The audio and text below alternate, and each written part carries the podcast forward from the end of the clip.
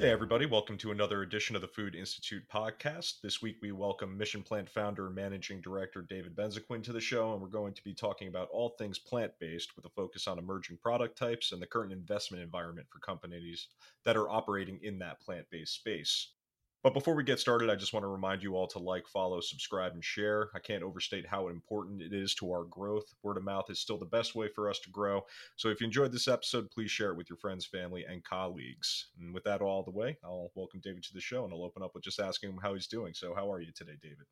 Very well, thank you. Thank you so much for having me. It's exciting to be here and to talk about this important topic.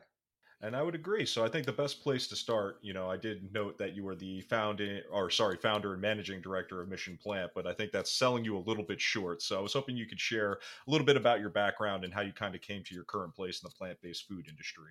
Sure. So I've spent my whole career in the industry as a consumer, actually, long before the industry.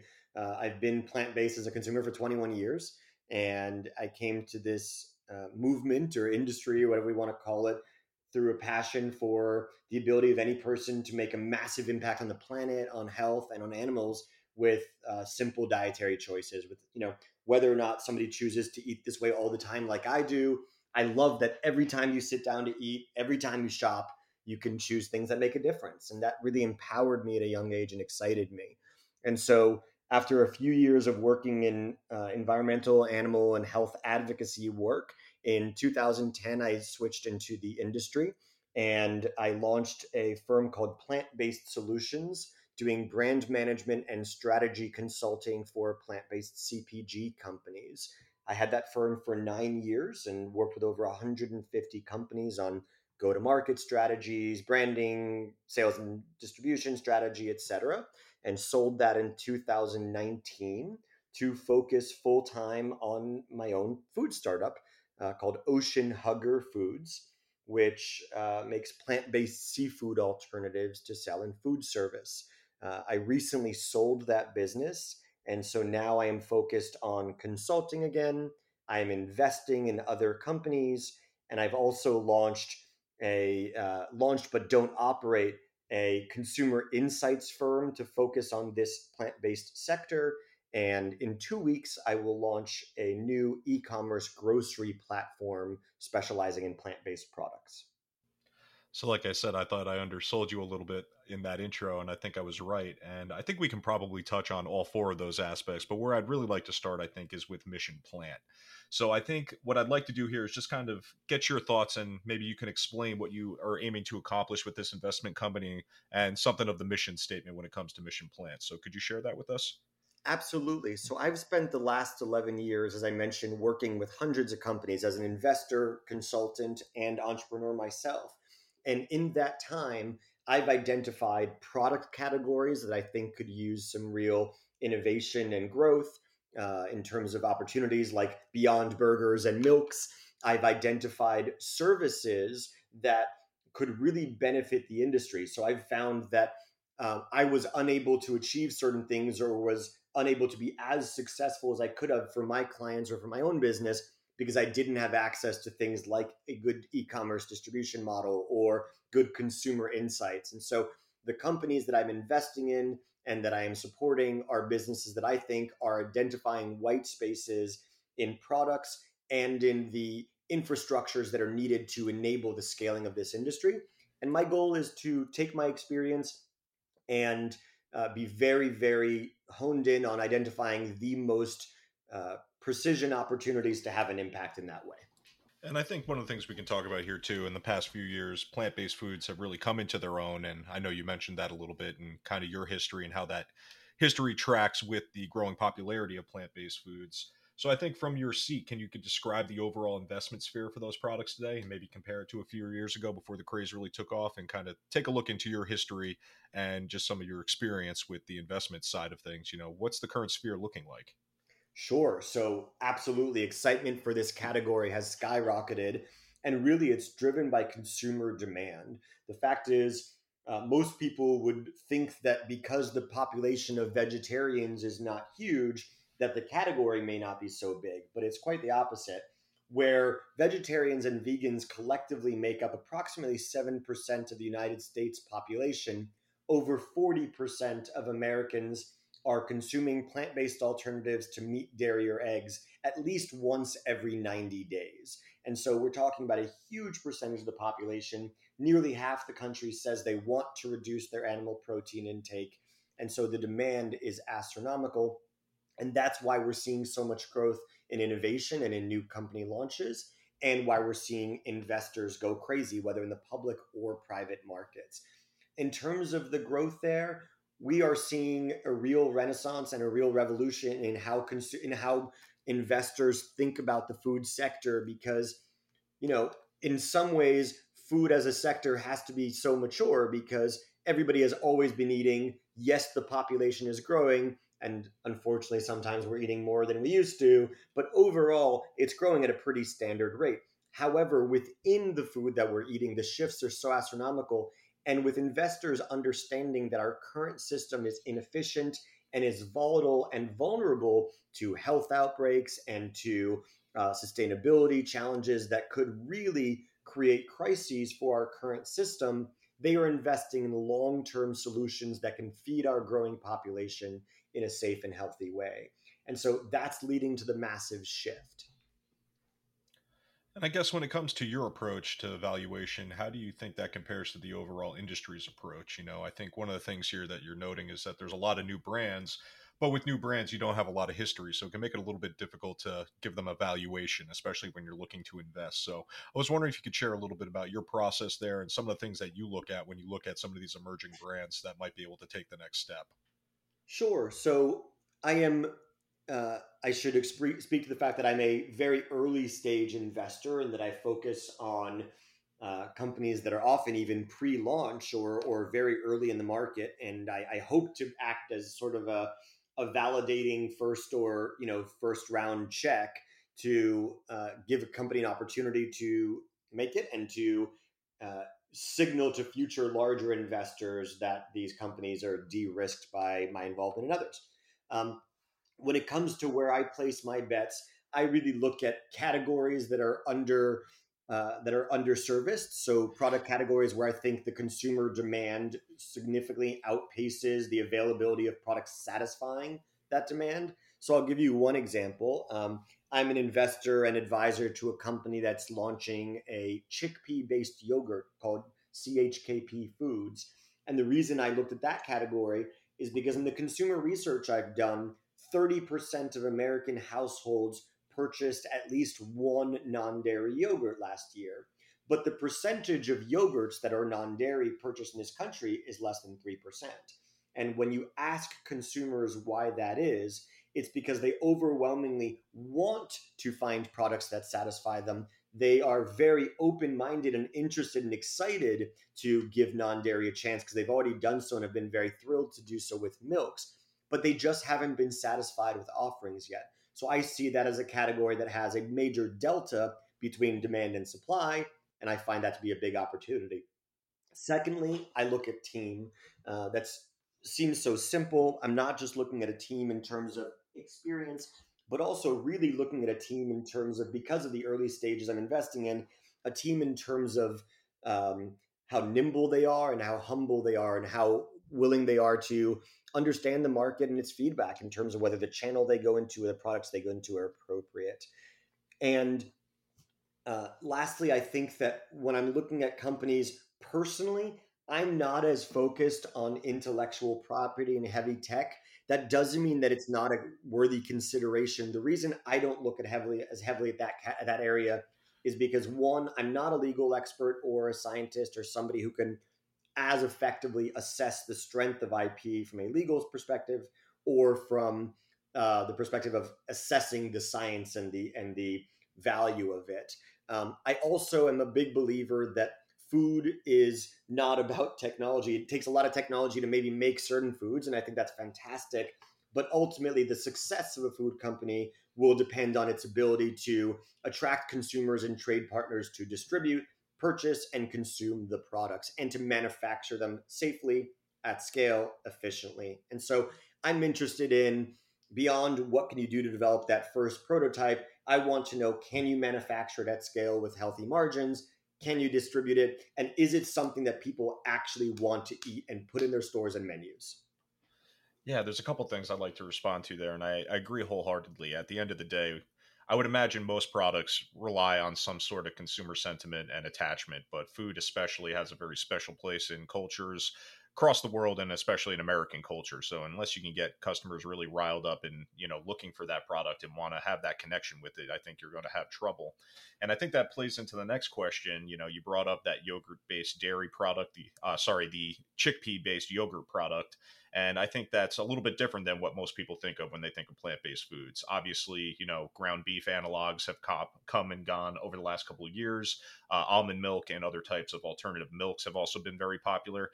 So I guess my question is, what kind of product categories do you see as the most ripe for disruption right now by plant-based alternatives? Is there a specific product category you're looking at?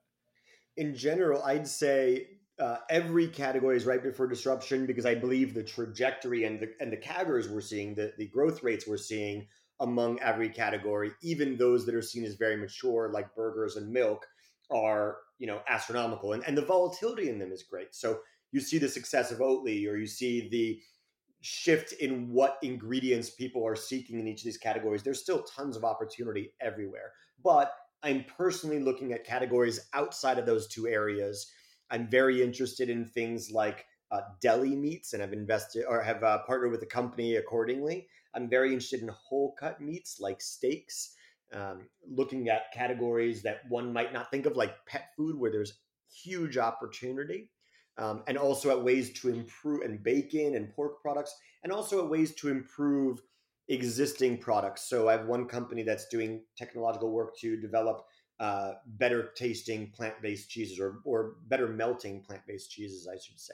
So I'd say cheeses, deli meats, seafood, you know, non-milk dairy products, bacon, pet food. These are all categories that I'm really excited about.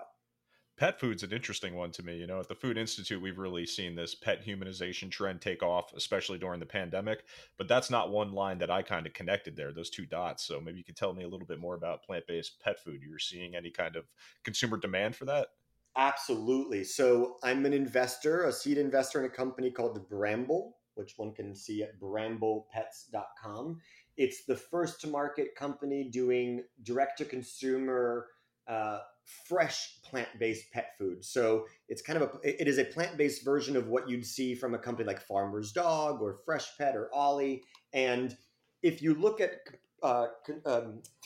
consumers today, a huge percentage of millennial and Gen Z consumers have opted to start cooking their own dog food for their dogs, because they recognize that a lot of the products that are out there are extremely unhealthy. Things like kibble that are sprayed with all kinds of nasty chemicals, and the canned foods that have BPA leaching into them and everything. The fact is, cancer rates among dogs and cats have been growing at outrageous rates, much faster than humans. And that's because of the stuff we're feeding them. And so this company, Bramble, has recognized that the research shows, A, that plant-based dog food is extremely healthy. The longest living dog, according to the Guinness Book of World Record, is named Bramble. That's how the company came to find its name. And that dog lived entirely on a plant-based diet. And B, that fresh food that uses whole ingredients is the safest and healthiest way to eat, just like it is for people.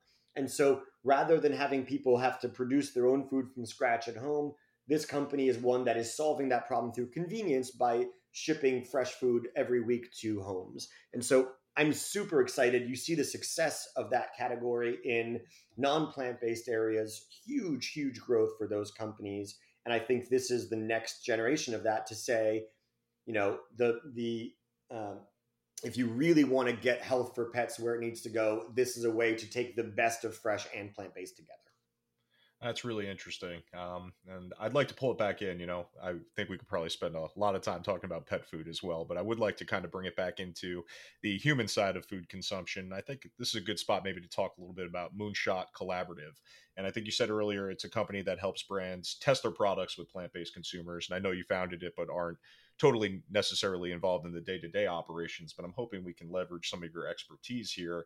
And I guess the first question I have is just, what can you tell me about a typical plant-based consumer? I know you talked earlier that it's not necessarily just a vegetarian or vegan, so I was hoping you can kind of get us into the mindset of what most plant-based consumers look like. Absolutely. So Plant-based consumers are about 60 to 40 female to male. They are, about half of them are millennials or Gen Y, with the other generations being about equally split. So Gen X is about 23% vegetarian, Gen Z and boomers are both around 15%. And so you see a decent concentration around millennials. In terms of income, it's actually quite split. The largest segment is people who make an annual income of between $25,000 and $60,000 a year, with 45% of plant-based eaters falling into that bucket. 45% of falls above $60,000 in annual income, and about 10% at below $25,000 in annual income. In terms of other demographic makeup, percentage-wise, about 75, this is in America, about 75% of plant-based consumers are Caucasian, but per capita by category, other ethnic groups are just as likely or more so to be plant-based consumers. And geographically, one would assume that you'd see huge concentrations or much larger concentrations on the coasts or in more blue-leaning states. But the reality is it's not like that at all. In fact, of the population we've identified of plant-based consumers being those that eat plant-based products at least once every 90 days, there is a largest segment actually in the South, with 35% of the population in the South, 25% in the West, 21% in the Midwest, and only 19% in the Northeast. So it doesn't follow what people typically assume. And also politically, we find nearly an equal split between people who identify as liberal or conservative or Republican or Democrat to be eating plant-based products. So motivations for these things are much broader than people think. And the number one motivation in terms of values for people to choose plant-based products is health. And when people are looking for these new products that have some kind of health benefit, what categories are they mostly turning to? Do you find that most people enter plant-based by going through that, ground beef analog or that burger analog, maybe almond milk, or is it someone that's looking for a product that's a little bit more specific? How do people get involved in plant-based eating? Yes, certainly the first entree is usually through non-dairy milks.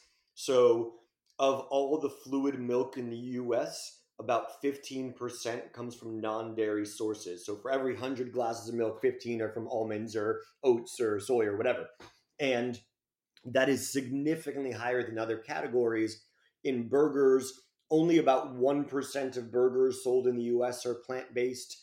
And other categories, it's between a fraction of a percent and up to 3% of a category. So certainly everybody knows that either they or people immediately around them occasionally have an almond milk latte or something of that sort. And so I'd say that's the category that people most commonly enter through. And burgers, because of the popularity in recent years, are certainly another one that's popular. So we kind of touched on one half of this question in the last set of questions when we were talking about the things you invest in, but I'm wondering if you have any information on product categories plant-based consumers are really looking for products in right now that they might not find a suitable alternative. So I'm talking, seafood, poultry, I think is one, maybe even bacon, as you said earlier. Is there any specific product types that you're finding consumers are really looking for a plant-based alternative in right now?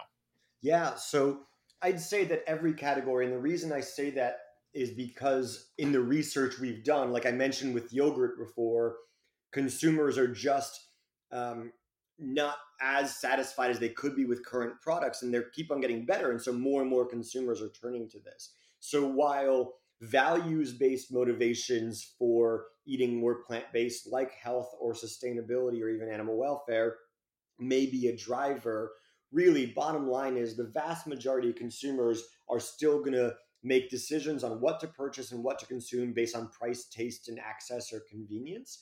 And that's why we see such growth in categories where we've seen the biggest shifts there and the biggest improvements there. So as innovation continues with the demand growing, as more money pumps into the space, and as we study and develop new plants for uses in these products, we are continuously improving on the taste, the texture, the nutrition, the functionality, and the appearance, aroma, smell, everything, look, everything of all these products. And so every day we're getting better and better. The nice thing is that plant-based sources are endless. And between aquatic plants and land plants, pulses, seeds, fruits, nuts, everything, they are endless. And so the potential for versatile applications and solutions is amazing. Whereas animal-based sources can't change much. You can't change a cow, but you certainly can choose a different crop. And I think one of the things I want to talk about a little bit here too, I know, David, you said you're also a consultant in the space. You already brought up CHKP Foods and that chickpea-based yogurt that they're making. Plant Craft, which is a plant-based deli meat company, you said in prior talks that you've consulted with, and then even Juicy Marbles, which is a plant-based filet mignon maker. So all these companies seem to stray from that typical ground beef replacement we were talking about and seem to have a lot of opportunity and definitely items I think consumers would be interested in. So I was wondering if you could describe each a bit and just kind of how these products tend to fare with consumer sentiment when they are introduced to them. And you could also expand this to any other company you may have consulted with, but I'm just kind of wondering, in talking to these companies that are creating these emerging plant-based products, how do consumers react when they actually finally get a taste of, say a plant-based filet mignon steak? Absolutely. So I'll take those in order. So as I mentioned, CHKP Foods making chickpea-based dairy products like yogurt and cream cheese.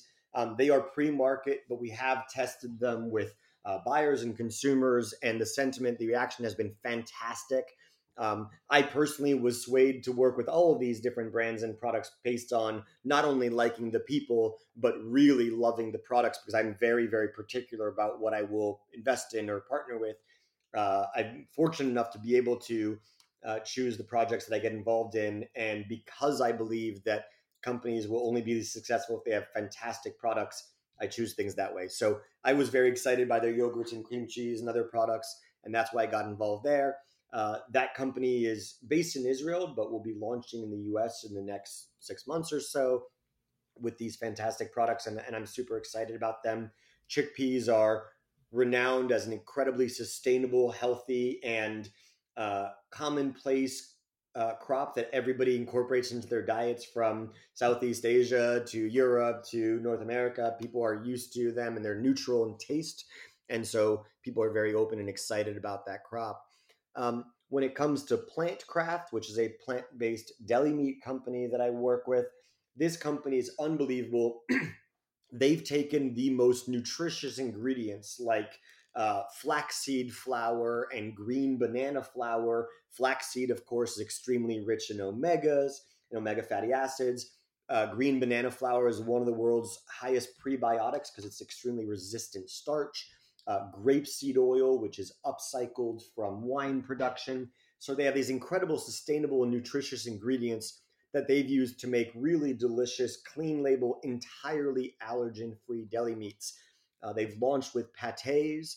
Next up are pepperoni, and sausages, ham, salami, bologna, etc., are all on the horizon. So I'm very excited about what they're doing. That company has just launched in Southern California and in Chicago and is expanding now. Lastly, Juicy Marbles. So this company is out of Slovenia, and having graduated recently from the Y Combinator, they've developed a new technology to make unbelievable whole cut meats that incorporate fat marbling and the protein muscular texture into one big piece of meat. Previously, we see most meat alternatives come from a base of ground that is then amassed into something like a burger or a sausage or a meatball or even just ground or crumbles.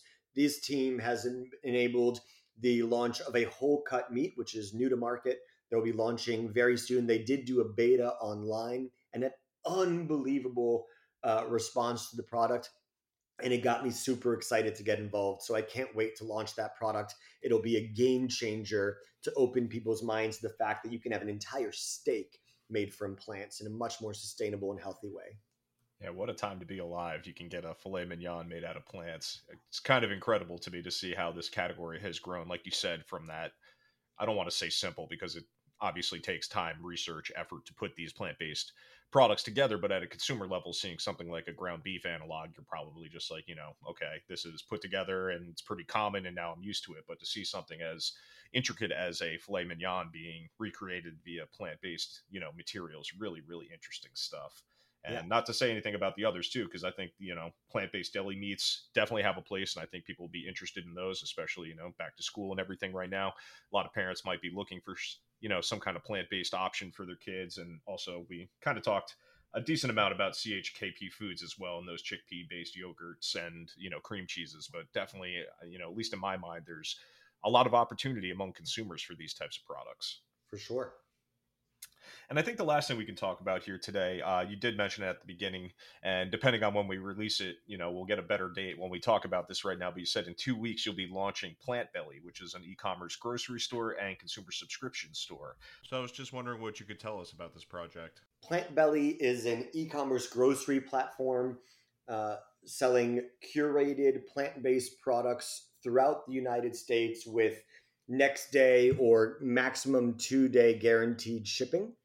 And it's your weekly grocery stop for everything plant-based. We aim to be a source of discovery and excitement for anybody who's looking to incorporate more plant-based foods into their diet and really to make that accessible. And when you come to the site, you can know that the products that are there have been heavily vetted to be only the best products. And I take that very seriously. We will not put anything on the website that we're not personally fond of and proud of, and that we don't feel represents the most delicious, wonderful experience in plant-based. And so it's a great way to get a curated journey where you don't have to spend time wondering what you're going to try. If you do want to try the most exciting new products, we have a monthly subscription box for discovery where you can try things that aren't even available always in your stores. And so it's a really exciting project that I can't wait to share with the world. And we're at plantbelly.com, and we'd love for people to come and check it out. Yeah, and I think one of the things consumers might be asking is what's going to be in that subscription box? What can they kind of expect on a monthly basis if they sign up for that? What kind of products, you know, would you say? Is it more like a meal kit, just individual items getting shipped? You know, how is that handled? Sure. So we have different box options. One thing you can do, first of all, is you can create a subscription box of your own. So if you have particular products that you want to see in a repeated fashion, you can always sign up to get a subscription of products, of groceries that you like. But our surprise discovery box will have one for refrigerated and frozen products, which would include things like the hottest new plant-based cheeses, frozen desserts, meat alternatives, etc. And we'll have another one for shelf-stable products, which will be a little bit lower cost and give you access to all kinds of delicious snacks or other shelf-stable items. And we're also going to have a great produce box, which will enable people to play with new vegetables and fruits and get access to all of your grocery needs in one place. It's really exciting stuff. And for people that want to follow PlantBelly, you know, I think you already said the website, but do you have any social media accounts or anything people could follow? That way they can kind of keep up to date and find out when you're launching. The best place to find everything would be at plantbelly.com. All right, perfect. And anything else that you would like to share with us? I know you're a very busy man. You got a lot of different projects, but anything else going on in the latter half of 2021 that you'd like to share with our audience? I appreciate it. The great opportunity to be here. Just thankful for being able to share all of this. I think this category, the plant-based space, is growing astronomically. It's a super exciting time. And I think for all your listeners, no matter what your current role in the industry is or what your hopes are, if you want to get involved in an exciting category and use your skills to make an impact, this is a really exciting and great place to be. Well, awesome, David. Really appreciate the time today. Listeners, you can take a look in the description of this episode for a smorgasbord of links to a bunch of different products that we talked about today, and you can learn a little bit more about David and what he's doing in the plant-based space. But I think that wraps it up for us this week on the Food Institute podcast. So once again, I'd like to thank David for his time today. And remember, if you are new to the Food Institute podcast, please follow, like, and share. And if you're an avid listener, please just like and share as well. So until next time, this is Chris Campbell signing off.